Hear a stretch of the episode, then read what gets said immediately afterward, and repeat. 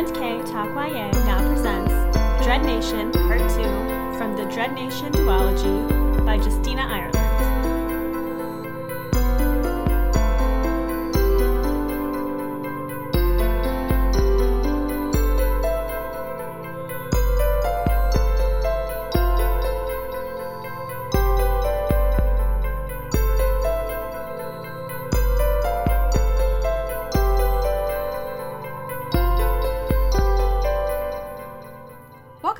Welcome back to M&K Talk YA. I'm Marissa Snyder, And I'm Katie Bradford.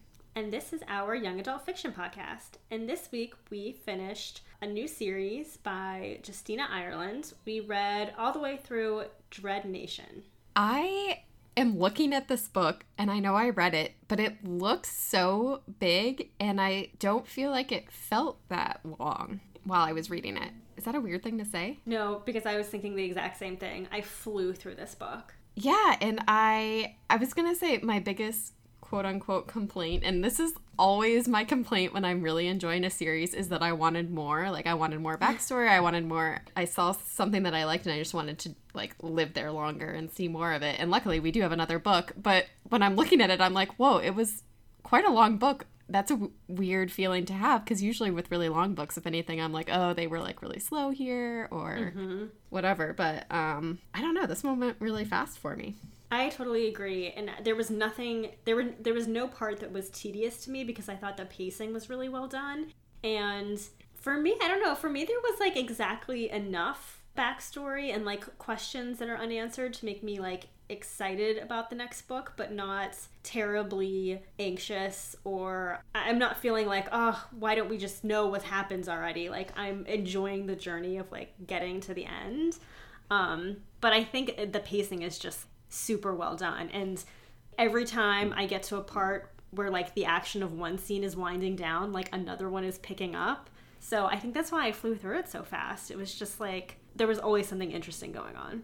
Yeah, I have two responses to what you said though. I think if this wasn't a duology, I would be disappointed that things weren't answered. Like I don't feel like I'm super left on a ledge necessarily, but some books we've read, like the first book especially, could almost be a standalone. Mm-hmm. This one I feel like if it ended here, I oh, would no. be disappointed. Same. And then the second thing, I think I said this last week, is I still think zombies are like a slow and boring enemy compared to like some other supernatural type creatures. But I love that we, because I love like evil people, which sounds like a weird mm-hmm. thing to say, but like I love smart villains or like clever villains because I, I, I just like outsmarting people too and like figuring out what mo- like that's what's really interesting to me. So i did enjoy mm-hmm.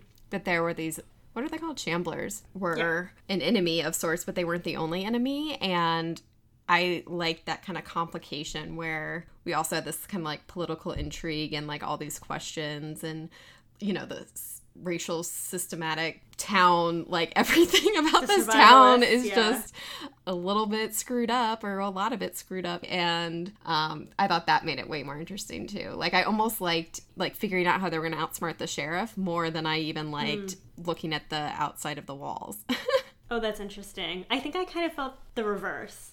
Like for some reason, zombies like really do it for me. I don't know why, but like I I love zombie stories. And like there are so many of them out there and I've read a ton, but like I just feel like this one is told in such a new different way that I'm like excited about zombies but like doubly excited that it's so refreshing. And I I normally also love whenever there's like a, a human villain as well, but I think my issue is I'm really frustrated with the villains, and I think it reminded me of um, when we read the Winternight series and we had Constantine as our villain, mm-hmm. because when it, when the villain just subscribes to a dogma or a belief that is just so abhorrent or just so wrong, it makes me like not respect them and just be super frustrated with them. Like I hated Constantine because he like thought women were so inferior and like so beneath him. And I hate the sheriff and the preacher because like you said they subscribe to this survivalist theory where they think that black people are just so far beneath whites and it's hard for me to enjoy them as a villain because I just want to like shake them and Yeah. be like wake up you're so wrong. And I actually I think as individuals, I 100% agree and I I think if anything, I think this idea of the survivalist movement in part because it is so it is a mirror of our society even today, like the mm-hmm. the way these beliefs and structures and all of this builds on top of each other. Like there is no easy solution. Even with the sheriff and preacher being killed, it's not like I think we've solved this racial issue by any means. Exactly. Yeah, because it's a system. It's, yeah, it's not rooted in any individual. It's an overarching overarching system that needs to be dismantled. And I think maybe that's more interesting to me than like the preacher himself or the okay, sheriff yeah. himself. I think like the more complicated nature of like if anything I'm almost more intrigued by Redfern and the mm. Tinker, what's his name again? Gideon? Gideon. Um, and some of these people who aren't so obviously bad, but are also kind of part of the system, and how mm-hmm that and even some of these like poor white people who still like think they're better than the black people but like to me it's like almost more interesting and interesting is maybe not even the appropriate word but that is where we're like getting into some real stuff and i'm and i think it's mm-hmm. again just like more complicated than like oh if we kill this person or if we do this thing then we win versus like the zombies to me feel like if we chop off their heads then we're fine or whatever yeah um, but again, there's I, I like I have a lot of questions about the zombies now because we saw them pause in the big battle scene outside of the lights. Are they starting to reason more? And then this idea that they are like gathering and I don't know. There's like yeah. there are some questions about sort of how they came to be and how they work, and that part is interesting to me. But the actual battles with the zombies aren't like my favorite scenes. I don't have a problem with them, but I that's not mm. like what I get excited about. Yeah, you're more interested in like the politics of it. Yeah. And I mean, this is like a really interesting time to be reading this book, you know? I mean, it's bringing to light a lot of issues that we're kind of dealing with right now. And I think a lot of us, I know you and me included, have been like trying to do a lot of work on our end to like examine our white privilege and, you know, learn how to be a better ally. And just reading this book, even just the way it's written, has, I've just noticed a lot of things too. Just like, um, I was noticing how in so many other books we read, we don't often get a description of someone's skin unless it's darker than white. Mm-hmm. And I like how in this book they call out like this guy was white, this guy had pale skin. Like, I, I just think it's so interesting how like in so many other books we read, it's sad, but it's like the they don't describe anyone's skin if it's white because white is like considered quote unquote the norm. Mm-hmm. And so it's like it's been interesting in that it's like helping me examine you know how how we write about people in books and like the th- things that we choose to call out and things we don't choose to call out so i think even just like from that perspective it's been really helpful for me mm-hmm. no i agree but let's talk about this book okay so where did um, we leave um, off we had just arrived in the west basically right yeah and we just met the preacher yeah he is a no good very bad guy is worse than the yeah. sheriff yeah. Oh gosh. So he used to be an overseer. We learned that, and he is also the sheriff's father. Mm-hmm. And he ascribes to the belief that black people are the servants of white people, and that is quote unquote the natural order of things. And he believes that the zombie plague um, was brought about because this order has been reversed. So I have a question for you, and this is probably not an important question, especially considering spoiler alert he dies by the end of this book.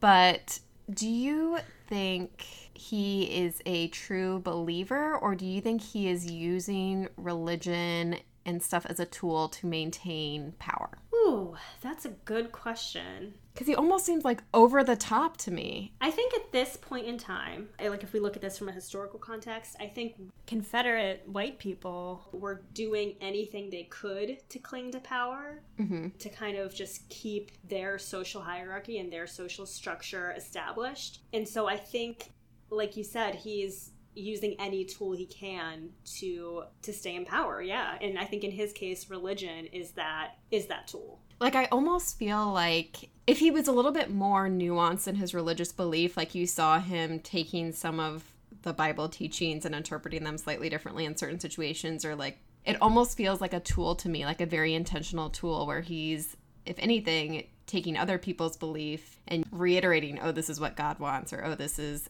how god designed it or um, if you look at what was it, the Book of Ham or What was that reference at the beginning? I The forget. curse, yeah, the curse of Ham. I didn't know what that was, but I didn't either. I absolutely believe that he believes what he's saying, though. I mean, I do think he believes he's superior to black people, but I I almost just got the feeling that he also just wanted power. Sometimes I just feel same with even like Constantine a little bit. Like religious leaders almost don't feel like they believe what they're saying to me as much as they are like evil religious leaders in books and things, not like all religious leaders as a blanket statement, but um are using it yeah, like as a political tool to like keep people in line and keep structures in place and maintain power and especially because it's such a hard thing to argue with. Yeah, and it builds on fears that you already have. Like, Yeah. oh my god, there's these zombies out here. How do we fix it? And he's kind of providing a solution of like, well, you know, we have to re- reinstate the natural order of things. Yeah, I think he's definitely playing off people's fear and using it to control people and kind of gain more people to the survivalist way. I'm, I really want to find out if the zombies were started by some kind of like bioterrorism or hmm. something because the timing is just almost what a I'm using this in a mocking way, but what a gift to these white supremacists that it occurred when there was a fight for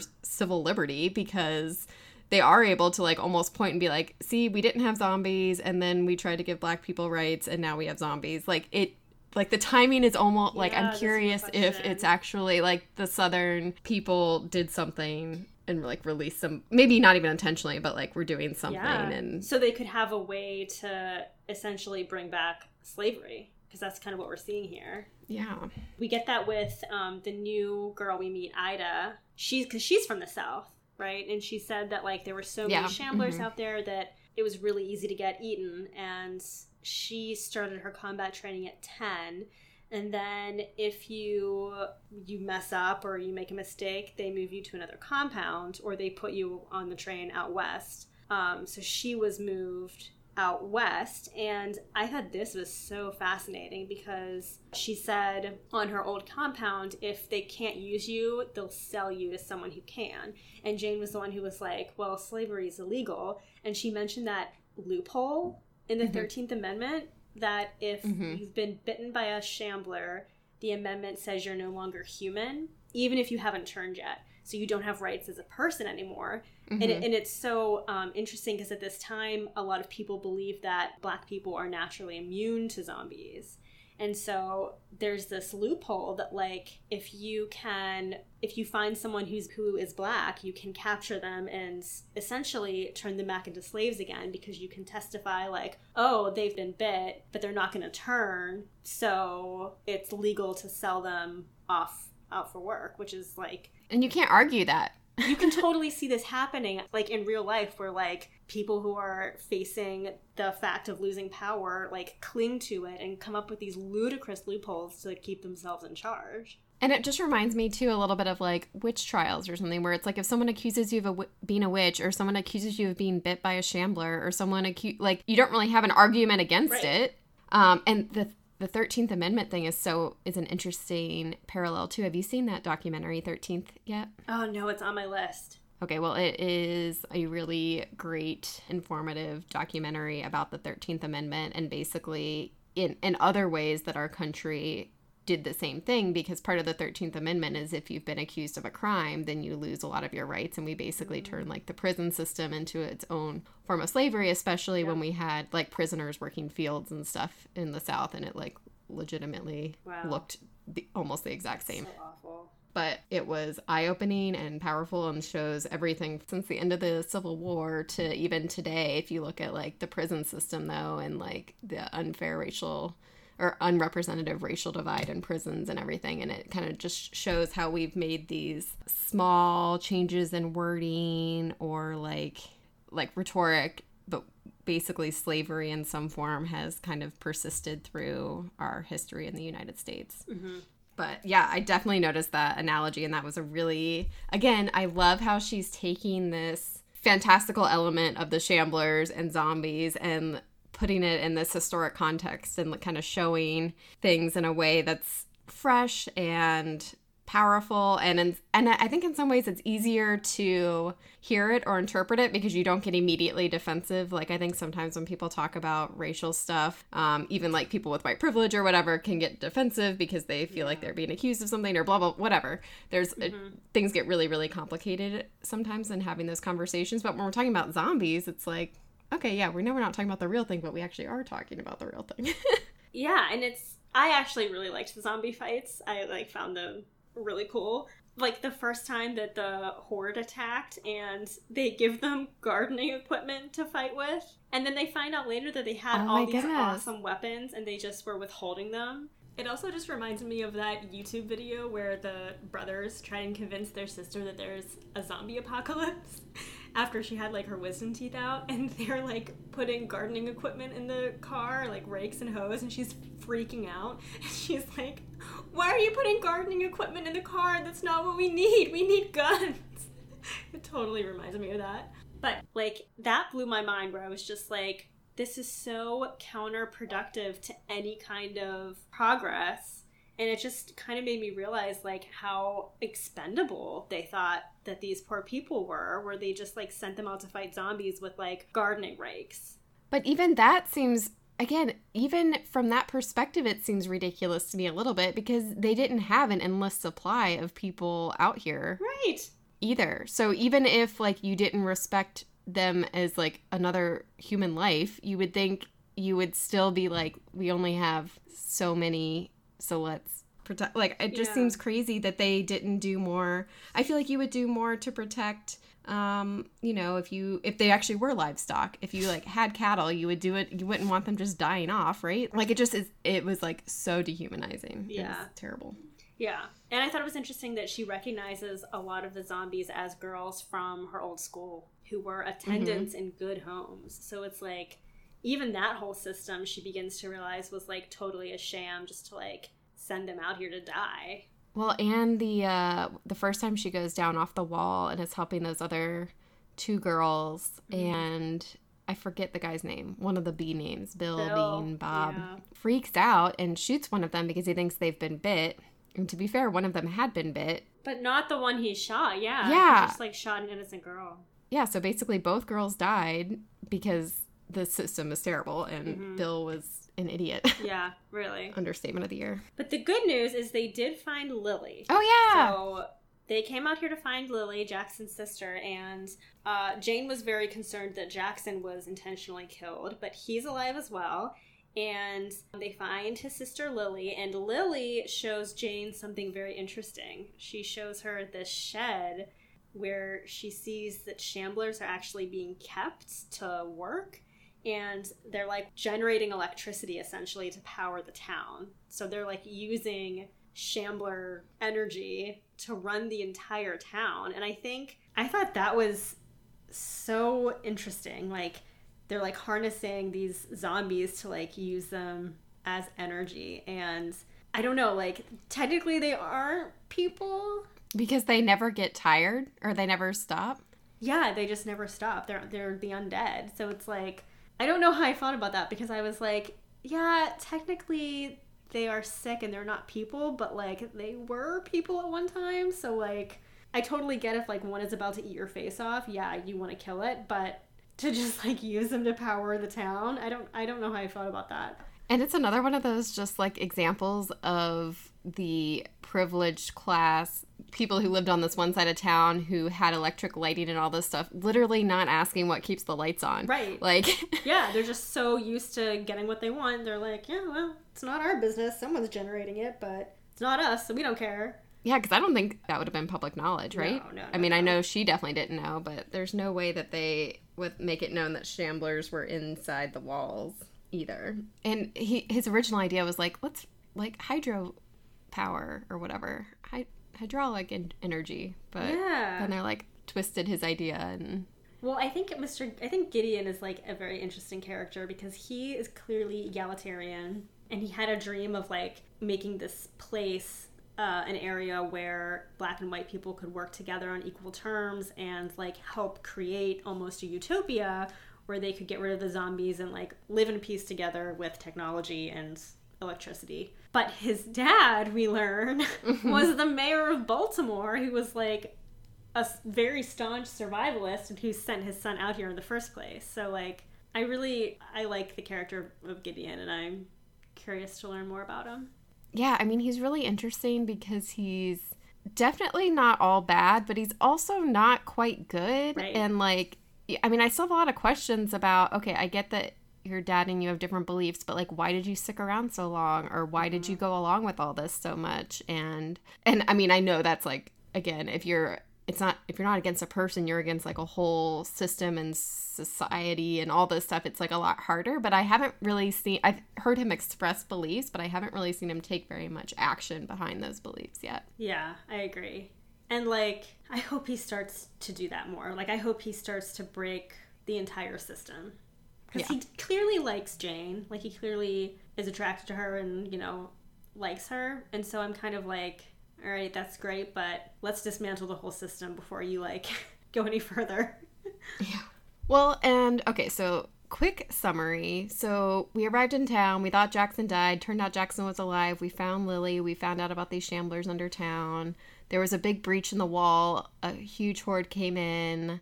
Jane helped organize the resistance. We found out there were weapons that we didn't have access to the whole time, but we used them for this one fight. We succeeded, but just barely. The walls falling down. How did the wall fall?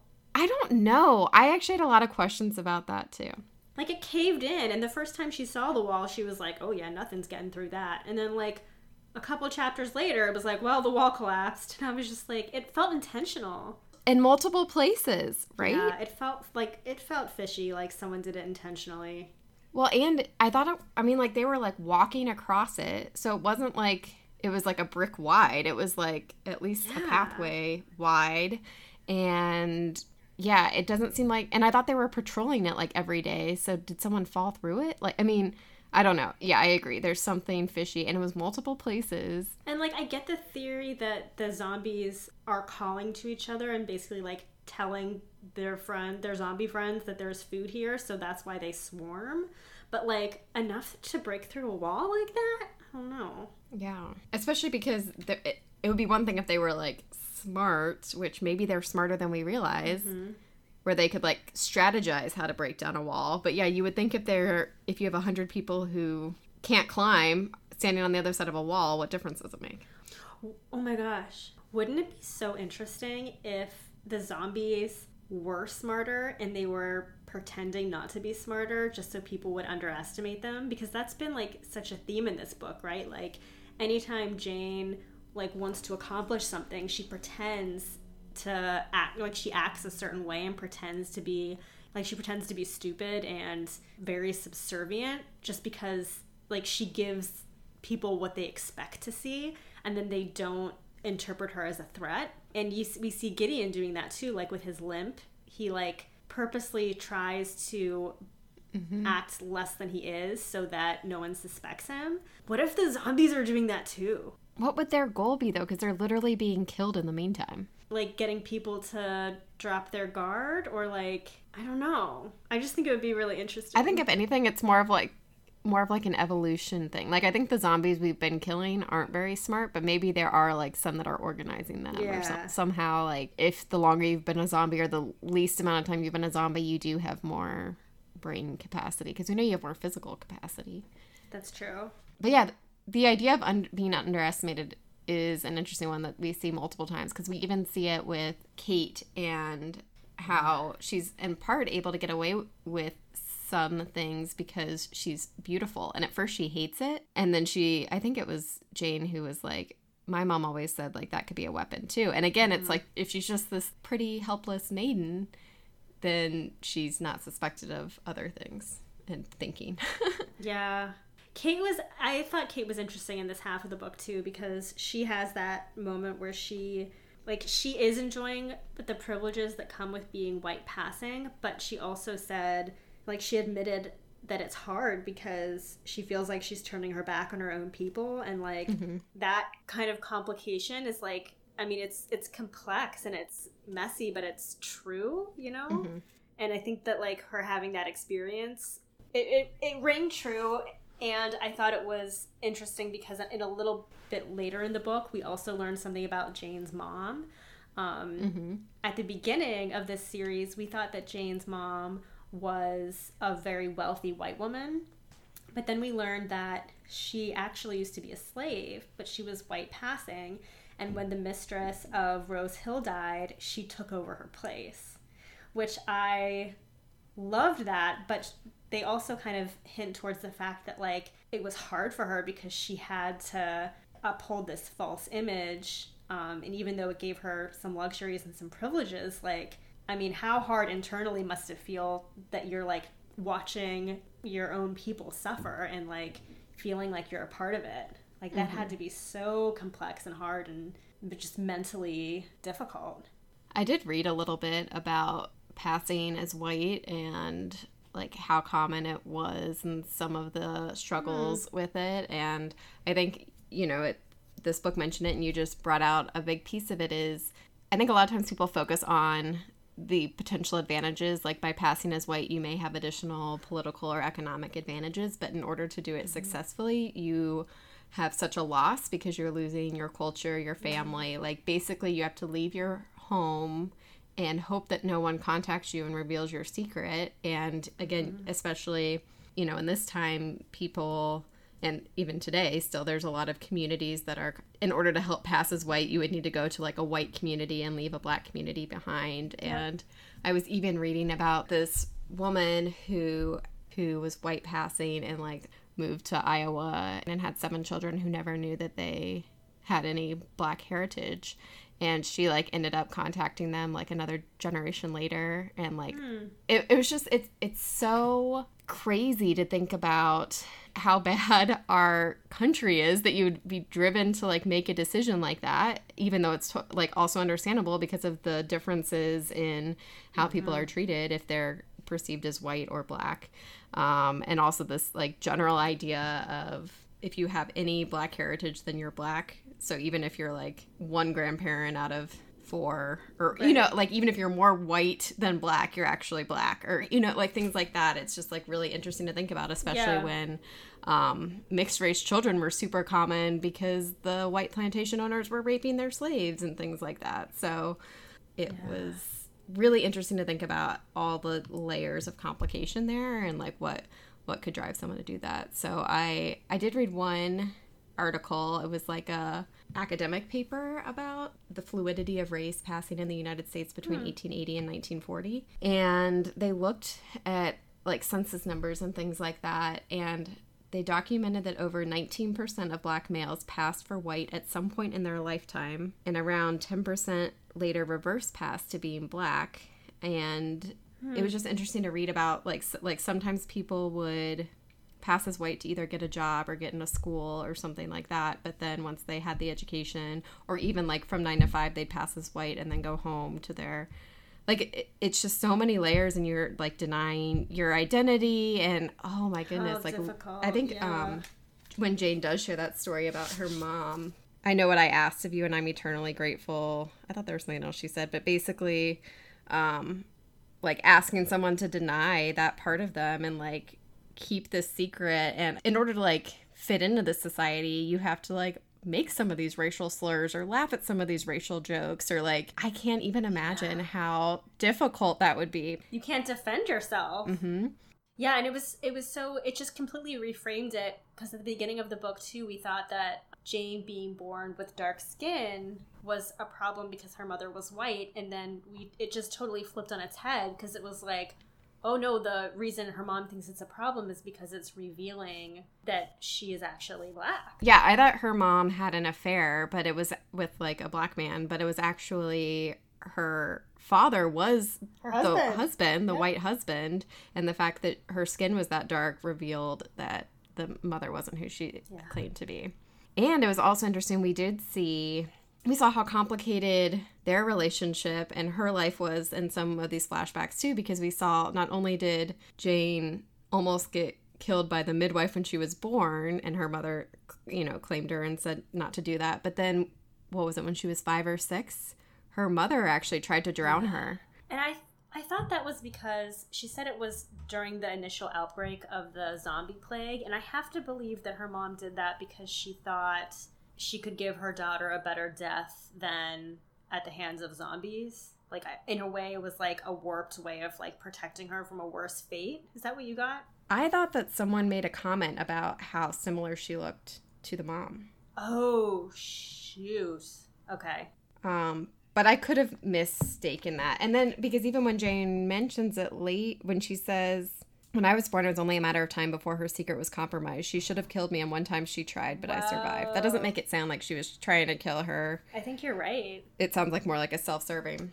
And then we also found out that Jane was the one who shot her father. Yep. And he totally deserved it.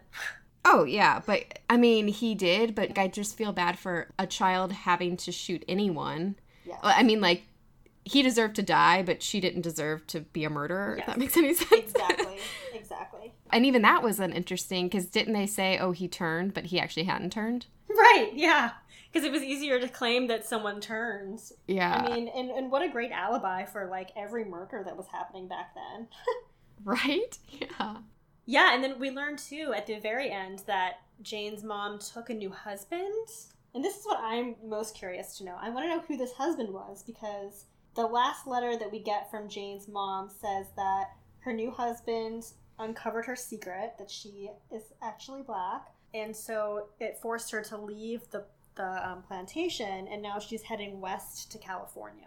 Yeah, and again, I was already kind of intrigued by her mom and some of the advice she's given, and now I'm even more intrigued by her that we know a little bit more of her story. And I'm curious if her secret has been revealed. Is she continuing to try to pass as white, or is she embracing? Is she finally able to like be herself, or like what? Well, I don't know, because she's headed towards a survivalist town, right?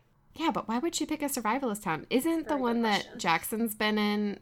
That was my. I like actually have a lot of questions about this town that's like two days north of where we Uh, are, Nic- or whatever. Nicod- Nicodemus? Yeah, because isn't that where all of whoever's left from preston school is now there? I think so. And that's in an egalitarian town. If Miss Preston was like in league with the mayor and the survivalist town, why didn't she send the students all over there? I have no idea. Good question. Anyways, I do. Th- these are like the if this was a standalone, I'd be really disappointed we didn't know more. But because it is a standalone, it's like we quote unquote solved our big issue in that town and got out of Dodge. But now we still have this like bigger world. Mm-hmm. I'm also really curious though because I feel like when we read books that just take place somewhere else and we see things like oh people are being discriminated against because they like have magic powers or they don't have magic powers or like like some of these other things that we see in these other books.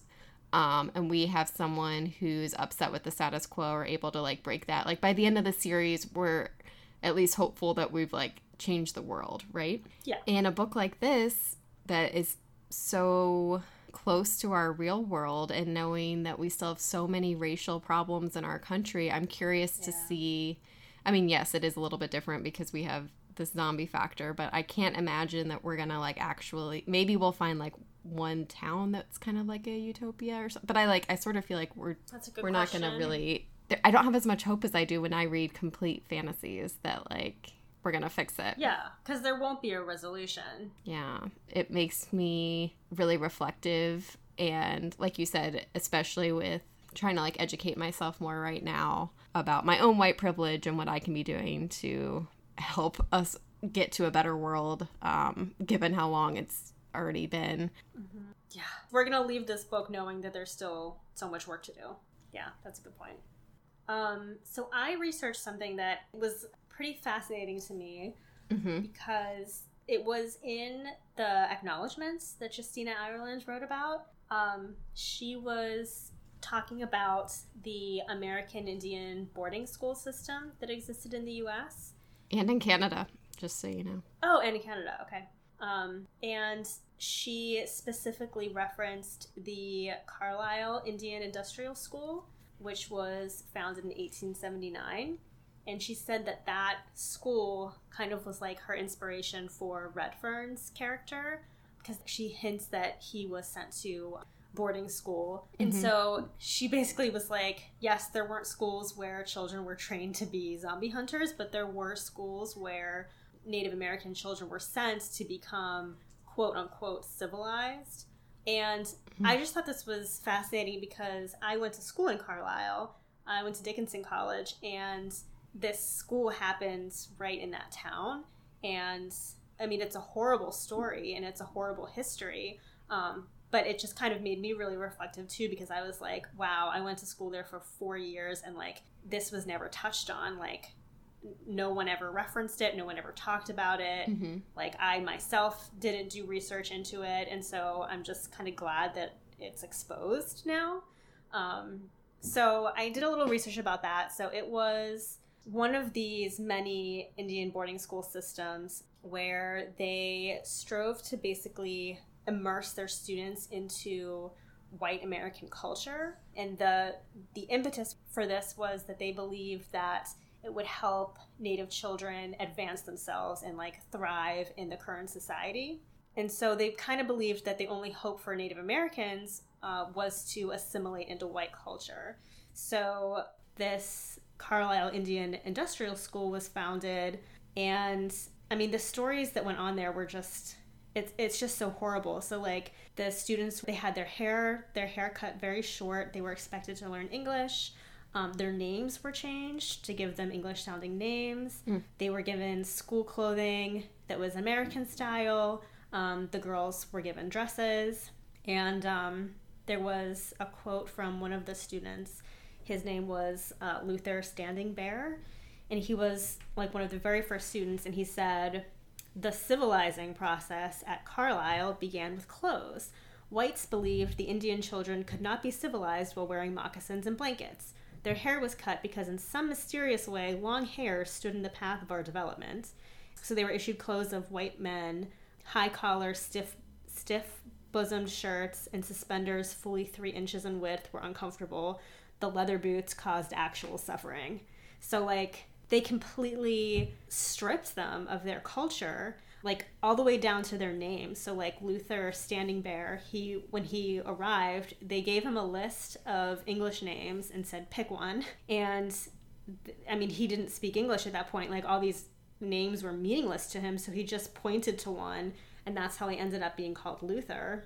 And i think that some schools like there was another one the hampton agricultural school um, the main goal was to return these native children to their people eventually, but in Carlisle, the goal was to completely Americanize these students. So his slogan was "Kill the Indians, save the man," which is, I mean, just looking back on it, you just think like, how on earth could this have happened? But um, they said that from 1879 until 1918, over 10,000 Native American children from 140 tribes attended Carlisle. Wow. Um, only 158 students graduated, and the tribes with the largest number of students were the Lakota, the Seneca, the Cherokee, and the Cheyenne, among others. And they basically they forced children to leave their families at really young ages. They had to give up their culture, their language, their religious and spiritual beliefs, and just completely destroyed Native culture. And they also hired out students for work to nearby farms and households. So it was a system that was like very reminiscent of slavery.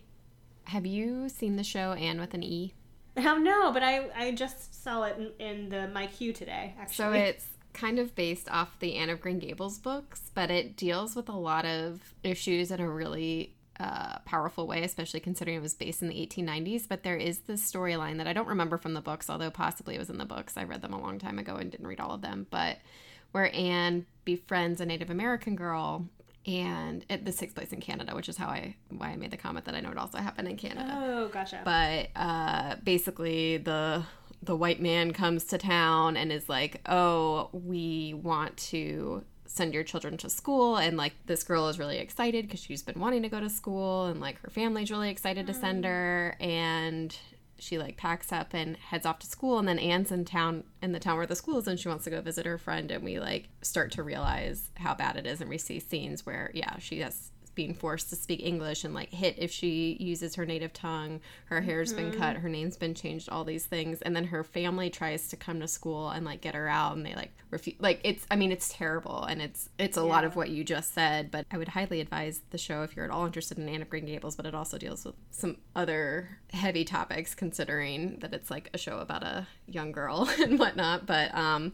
it yeah, that was eye opening for me and what you're saying like it it doesn't shock me at all that the US was just as bad, if not worse. But I know in Canada there was. Uh, I think it was like 2007 or 2008 or something like that. The prime minister issued like a formal public apology to the Native Americans, but I haven't heard of any. Do you know if the U.S. has ever like acknowledged or done anything to like make amends for what they did to the Native Americans? I mean, specifically with the boarding schools, no. I mean, it, they said that in in 1976 there was the Indian Child Welfare Act, and that prohibited the forceful removal of of children from their homes from their parents. So Isn't it crazy that we needed a law for that? well, because there was a law that was called the Civilization Fund Act of 1819 and that actually required parental consent for children to be sent to boarding schools, but it was just never really heeded. So, like, children were still often forcibly removed. And they argued that this forcible removal was justified because the parenting practices of Native Americans was seen as inferior to white parenting styles. And so they actually legalized the right to take children forcibly off their reservations in 1891. So they basically denied parental rights to Native Americans and it led to f- mass forced removal of Native children. I mean, it's bad enough to like make a promise of education or like because I'm sure there were at least some people who were like, oh yes, like we're gonna have to work with the white people going forward and like it would be good for my kid to like learn some mm-hmm. of their mm-hmm. but like not realizing what the schools yeah. are actually like and then on the flip side i mean and not that even that is good or anything but i mean like it's even the people who like would have gone willingly didn't know what they were actually signing up for i'm sure yeah because they yeah they said that once the children got to school the communication with their parents was like virtually none like they cut off all communication and i mean there are so many problems with our history but especially anything involving children just makes me so mad. Oof, i know. What does that do to your identity to your i mean psychologically it's yeah there's so many so many problems with that. Even if you just took kids from their parents and everything else you left the same would be like terrible. And then you add on all again all these layers of like yeah stripping their identity like for forcing assimilation uh mm-hmm. basically deleting their culture. Like what is this like a whole generation who didn't learn some of their own cultural traditions and stuff too or i mean you know like there's just yeah. think about like the ongoing impact of that too and then generational trauma yeah. and uh yeah our country's the worst so that was my research which was hard to read about, but so, so important. And I'm so glad that I know more about it now, especially since it happened in a, the town that I went to college in. Yeah, I can't believe that uh, that's where you went to college. That's fascinating too, yeah. that you mm-hmm. um, were right there and didn't know. I think Anne with an E was a pretty uh, good show on a lot of fronts, but this was, I thought they did a good job portraying this like historically too. So you should check it out. And they did a, uh, they made an intentional effort to like hire Native Americans to play Native Americans and Good. some of that stuff. And I'm sure they got their input too. Yeah. I mean, I would hope they did at least, yeah. And 13th also, especially after we what we were just talking about that 13th amendment, yep. I learned so much and it put a lot of things that we even say today about crime and whatnot into perspective in a way that I was just like ignorant of and it's embarrassing but true. Yeah. I mean, just while we're on the subject of that, I read two really, really great books that I'd highly recommend recently that deal with the systematic problem of prejudice and racism that exists in our mm-hmm. country. Um, I read White Fragility by Robin DiAngelo, mm-hmm. which I recommend, and it kind of talks to how so it's so often that people get defensive when when having discussions about race and kind of why. And then I also read So You Want to Talk About Race by Ijeoma Oluo, Mm-hmm. Um, and it was wonderful. It was just a really well thought out book um, that just like clearly lists a lot of racial issues and just kind of provides a really good framework for how you can talk about these kind of issues and how you can position yourself to not only be not racist but be anti-racist and like against the whole system and what you can do to try and break it yeah, I'll second that. I also just read So You Want to Talk About Race, and it's one of my favorite of the anti racist books I've read recently, in part because I felt like it was really practical. Like I could start applying some of what I was reading. I, to, mm-hmm. I think I need to read it like five more times and keep reading some of this other stuff I'm reading. And then um, White Fragility is actually the book that my family chose for our book club. So I'm really excited to talk about that oh, next month great. with them. That'll be a good discussion, I'm sure. But uh, from a fiction standpoint, I've also read some really great books recently. One was Vanishing Half by Brit Bennett. Mm. And it talks about, it's kind of interesting based on the research I did this week too, but it talks about these twins who are white passing black girls, and one basically passes over, marries a white man, and wow. has a daughter who doesn't know the family history, and the other twin marries a black man and has like a really dark child and it's like a it's told from the two moms and the two daughters mm. point of view over like um, decades and it's just a really eye-opening story and then and then i just read americanah which mm. i know has been out for like ever but i loved the writing and thought the story was really powerful and that's a little bit different because it, the main perspectives are not african americans but african one who comes to america and is kind of observing our relationship with race as a foreigner but a black foreigner. Mm-hmm. And then the other main character goes to england for a little bit. And it, i also just again thought it was like a really great powerful story but also kind of an interesting perspective on just how weird our country is mm-hmm. and weird is not even how messed up our country is. Yeah. um, but those are two of my favorite books i've read recently. Awesome. I will add those to my list. Um, speaking of you, when you were talking about anne with an e and movies what was your favorite scene in this book that you would like to see made into a movie Okay, well, you can't make fun of me because I said I didn't like the zombie things, but I would totally pick a zombie scene for the movies.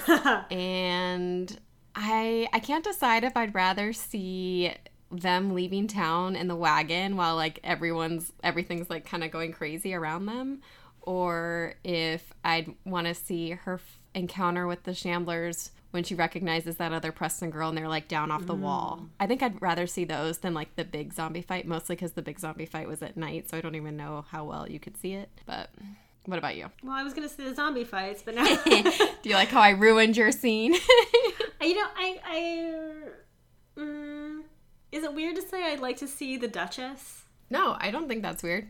Like, I would just like to see her character kind of brought to life and like I don't know. I'm very fascinated with the idea that there is a they call it a whorehouse, but let's say there's some sex workers out there in the West, mm-hmm. um, and they've come out there for various reasons. So I think that the Duchess is going to be. I'm, I'm, hoping someone who has like hidden depths to her, where yep. she's like a much tougher person than she seems on the outside. So I'm I and would be curious to see her character brought to life. And we've already seen her make some choices that prove she sees people, at least, and things like that. But we don't know her background. Yeah, because she takes care of Jane after she's whipped, right? Yeah. Yeah. Which was an awful scene. I I think I blocked that out already because that was yeah really terrible. But yeah, she does offer to take care of her, um, which is really the least you could do. And she is on the wa- like she's with us right now. Yes, so we do have the Duchess with us on our way to California. Well, on our way to first the egalitarian society and then maybe onward to California. We'll see. Yeah, do you think that the next book picks up like right now or do you think we'll like pick up once we've already settled in this new town or what are you thinking? I would hope that it takes place when we get to the new town because I like I like don't want to miss anything in between. Yeah. But I do hope we see Jane's mother eventually and like figure out who terrible husband is who betrayed her.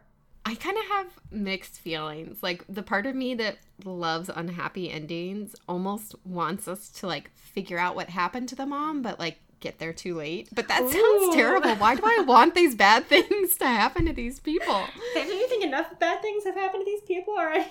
Baltimore is overrun at this point. I mean, yes, but but you know, my like I always vote for like a character that I really like to die by the end of a book, and I don't know what that says about me as a person, but um okay, who do you want to die at the end of this book? I'm voting for Gideon. well, I'm kind of voting for her mom. Okay, And I actually hope it's not the end. I hope it's like or, or that she dies like for her daughter or something. Yeah. Does that make up for trying to kill your daughter? I don't think No. so, but it's a step in the right direction. It is. I'm wondering who the new villain is going to be, though, because Jane shot the sheriff, and the sheriff shot the preacher. I'm glad. I'm glad they're gone. so they're dead, thank God. But, like, there always has to be a villain. And to clarify, the sheriff accidentally shot the preacher. It's True. not like the sheriff turned good and shot the preacher. Yeah, I mean, but I think again, going back to like I like that there are bad people, but it's like almost structural and I'm glad that like these particular bad people are gone. I don't feel Yeah. bad. Like sometimes I'm sad if a villain gets killed off too early or too easily, but these guys I'm like good riddance, let's meet someone new. Yeah. I bet the mayor comes back and he's the new villain, now that I'm thinking about it. Because we definitely have to see the mayor again, right? Well, now that we know he's Gideon's dad, that'll make Gideon more it'll be interesting to see how he handles that. So, Ooh, okay, I can't wait. should we uh read about it? Yes, let's read about it. Let me tell you a joke first, though. Oh, do we do joke first? Oh! No, mean, you're we right. Go ahead. Let's read about it. I mean, let's do whatever we want. We this is our podcast. Um, let's yeah. Why don't Why don't we read about the new book, the second book? I think it's your turn to read if you have it, but I have it if you do not. Oh, I do. So the next book in this series is called Deathless Divide. Which is an awesome title too. Dread Nation and Deathless Divide. Okay.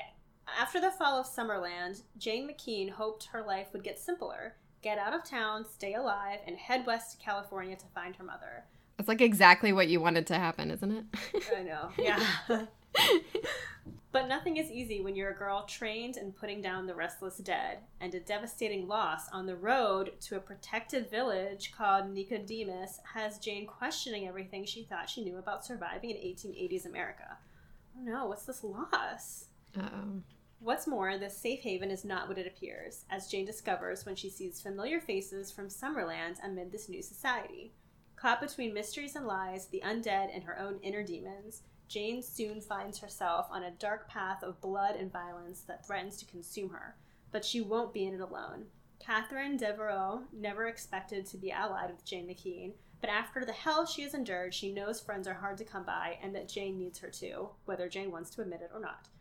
Watching Jane's back, however, is more than she bargained for, and when they both reach a breaking point, it's up to Katherine to keep hope alive, even as she begins to fear that there is no happily ever after for girls like her.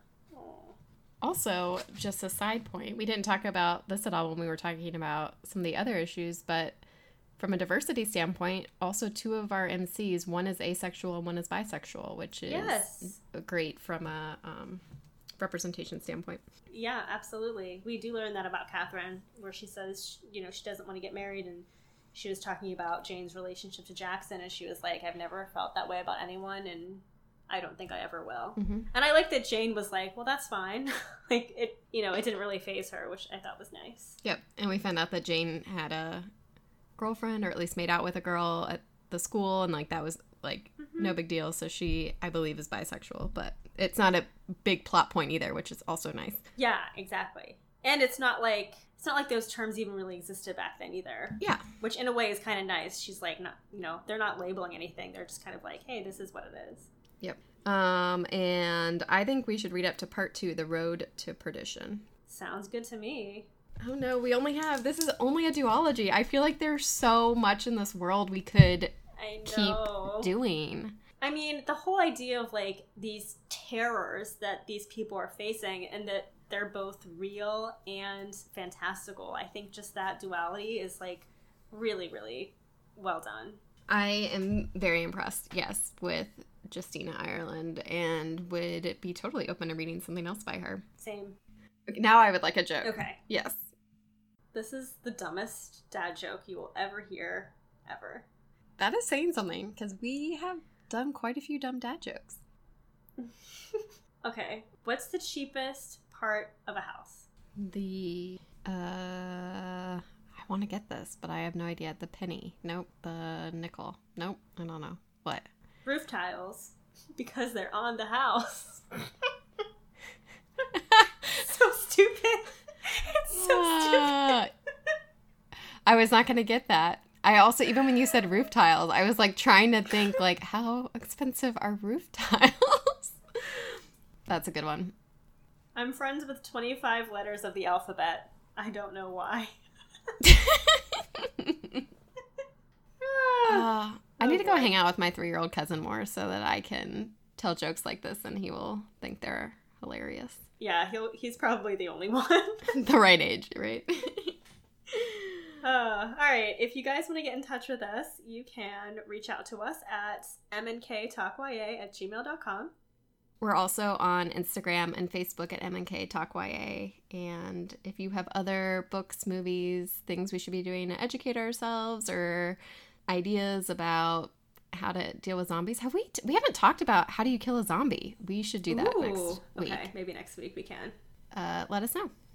Yeah, and we're going to start reading Deathless Divide. Bye, bookworms. Go get a library card.